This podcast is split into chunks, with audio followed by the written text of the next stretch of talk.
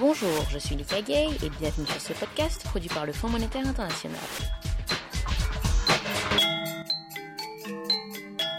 Pour la troisième fois en une dizaine d'années, la sécheresse frappe de nouveau le Sahel, bande territoriale qui traverse le nord du continent africain. Les mauvaises récoltes dans cette région en soi déjà vulnérable font planer le spectre de la famine sur des millions d'habitants.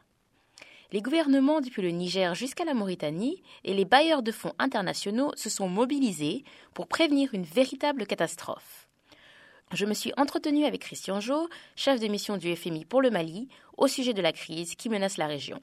On peut euh, qualifier la, situation alimentaire au Mali de, crise. La raison est que la pluviométrie a été plus inégale et moins, euh, favorable que prévu. Et en conséquence, euh, les autorités, avec les agences spécialisées comme le Programme alimentaire mondial, estiment qu'environ 3 millions de personnes pourraient être en risque d'avoir suffisamment de nourriture entre maintenant et la prochaine saison des pluies si des mesures d'urgence ne sont pas prises. Est-ce qu'il y a d'autres facteurs autres que la pluviométrie qui font qu'on se dirige vers une urgence alimentaire au Mali?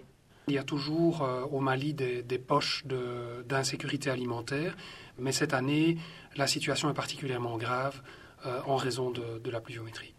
Vous étiez au Mali au mois de septembre dernier, et durant cette période, est-ce que vous avez remarqué des signes préliminaires de cette crise ou est-ce qu'ils sont arrivés beaucoup plus tard? Quand nous étions euh, au Mali en septembre, euh, les nouvelles que nous avions étaient favorables. Donc les, autorités à ce moment-là s'attendaient à avoir une bonne campagne agricole.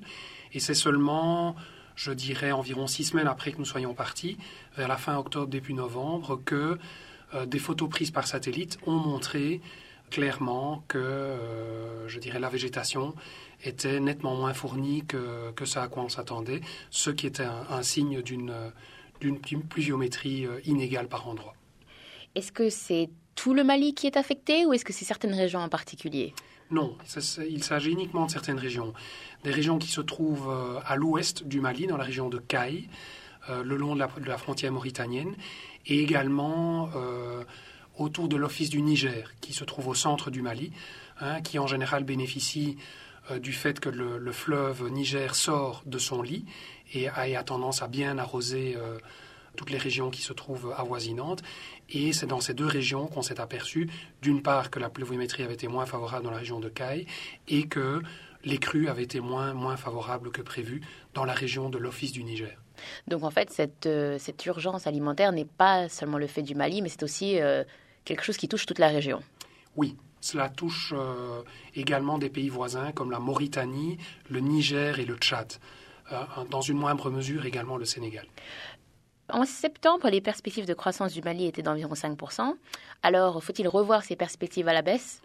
Malheureusement, oui.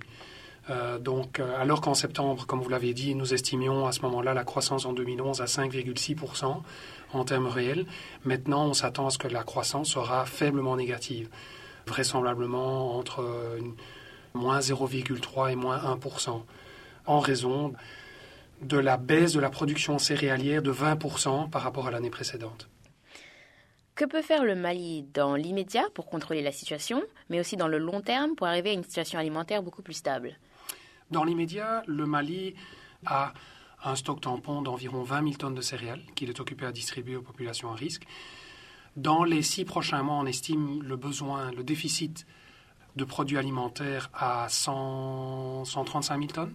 Donc il faudra que le Mali importe, avec l'aide de la communauté internationale, ce, déficit de nourriture pour voir venir au secours des, populations qui sont en manque de nourriture. Maintenant, à moyen terme, euh, bon, le Mali doit se préparer, il se prépare d'ailleurs euh, à faire face à ces sécheresses qui malheureusement se passent environ avec une fréquence de tous les, euh, tous les 7-8 ans. Donc il faudra dans un premier temps que le Mali reconstitue son stock tampon de, de nourriture pour faire face à la, prochaine sécheresse qui ne manquera pas de venir. Mais dans, dans l'entretemps, il convient que, que, les autorités continuent, comme elles le font, à améliorer la production agricole en améliorant les, infrastructures euh, d'irrigation, euh, en amplifiant les, programmes qu'ils ont pour, euh, pour distribuer des engrais, des semences, pour, pour augmenter la production. Qu'est-ce que le FMI peut-il faire pour aider le Mali à supporter cette situation?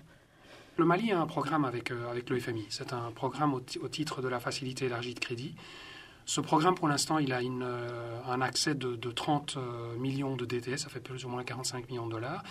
Nous allons aller en mission en mars et nous allons examiner avec le Mali s'il y a lieu d'augmenter l'accès euh, à ce programme pour aider le Mali à faire face à ce choc sur sa balance des paiements. On estime que la sécheresse constitue un choc de 200 millions de dollars pour le Mali au cours du premier semestre. Donc nous allons encourager les bailleurs de fonds à aider le Mali Hein, à, si possible, euh, apporter l'entièreté de ses besoins que le Mali a, de 200 millions de dollars, si possible sous forme de dons, pour que ça ne pèse pas sur l'endettement extérieur du Mali. Euh, maintenant, ici, il s'avérait que pour, l'une ou l'autre raison, euh, les bailleurs ne puissent pas apporter toute cette somme, le fonds serait prêt à considérer une augmentation de l'accès de son programme pour aider le Mali à affronter cette situation particulièrement difficile. C'était Christian Jo du département Afrique du FMI au sujet de la crise alimentaire qui menace le Mali. Et pour écouter d'autres podcasts, connectez-vous au www.imf.org/les podcasts.